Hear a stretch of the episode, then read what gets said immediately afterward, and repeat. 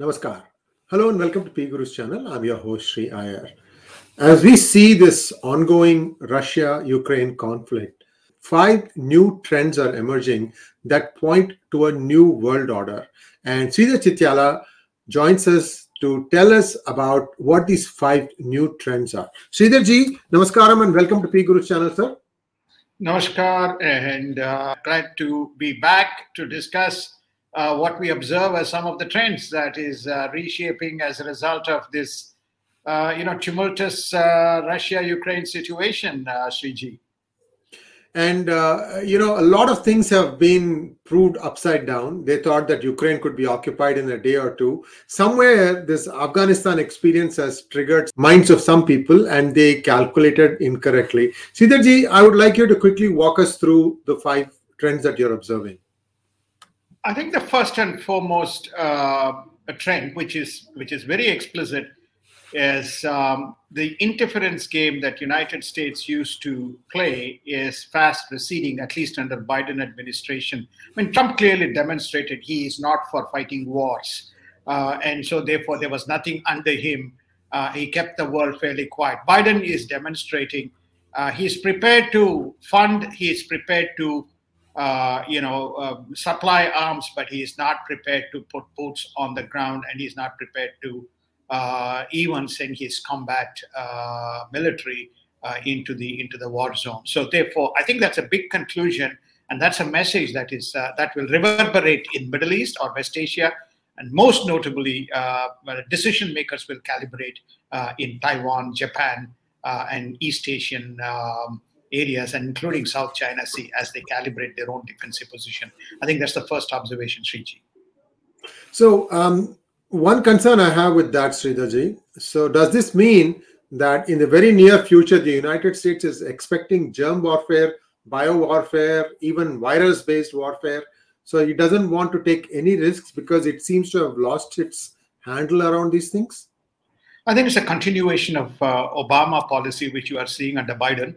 Uh, they somehow did not uh, didn't believe in wars, didn't believe in occupation. Uh, they believe in uh, the United States under at least uh, Biden Obama years believes in negotiated solution towards resolution of conflicts rather than the warmongering approach. So I think that's the conclusion. This bio stuff is very recent. The the COVID, the impact of the COVID and the consequences is more recent circumstances rather than uh, rather than anything to do with past. But very clearly, if you have seen the Afghan exit uh, as well as the Syrian exit, the Iraqi exit, all those things happened. And then go back to Obama uh, years. He was very quiet when the South China Sea occupation occurred. He was quiet when the skirmishes happened between uh, India and China in the border. Uh, he was quite silent when Pacific uh, incursions and Pacific ownership was claimed both by Russia, especially in uh, the Japanese islands, as well as in uh, in the South China Sea. I think that's what you're seeing. And the second trend, sir?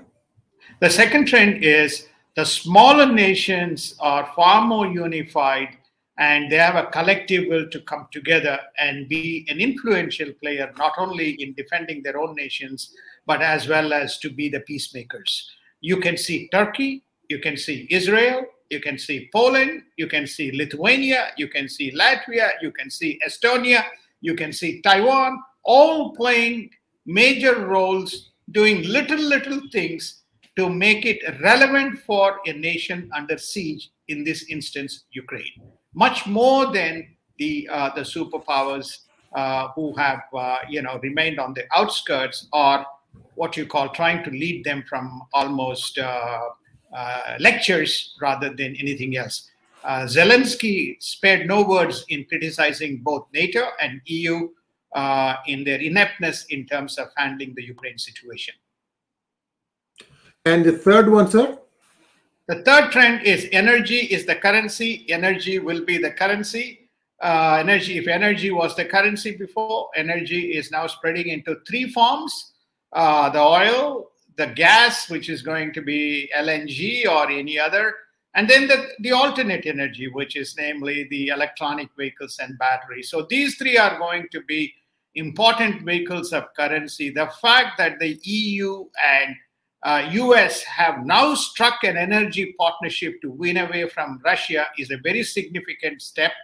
On a smaller scale, Turkey and Israel coming together and saying, Turkey is saying, I would rather get gas from Israel rather than from uh, rather than contesting the islands in the Mediterranean, rather than from Russia and be subjected to sanctions.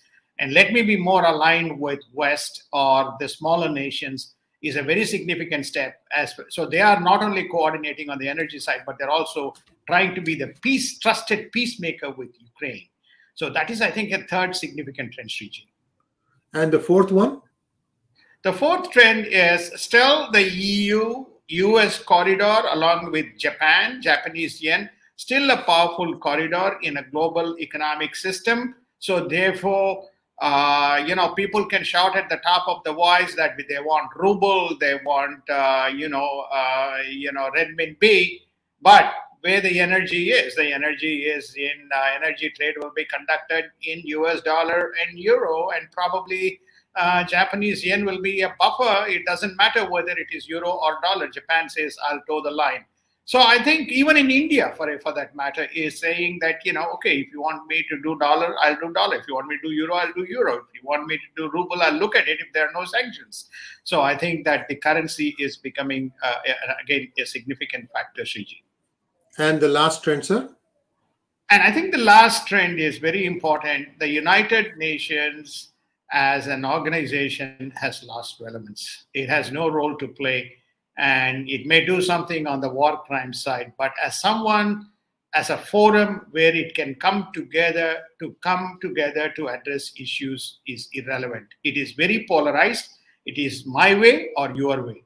That, that seems to be the trend. And the veto power, which was one of the areas which was considered for reform, which was refused, uh, is now still ruling the roost. Any one of the superpowers can, or any one of the five permanent members can effectively veto any decision, means that there is no resolution model that is available within United Nations.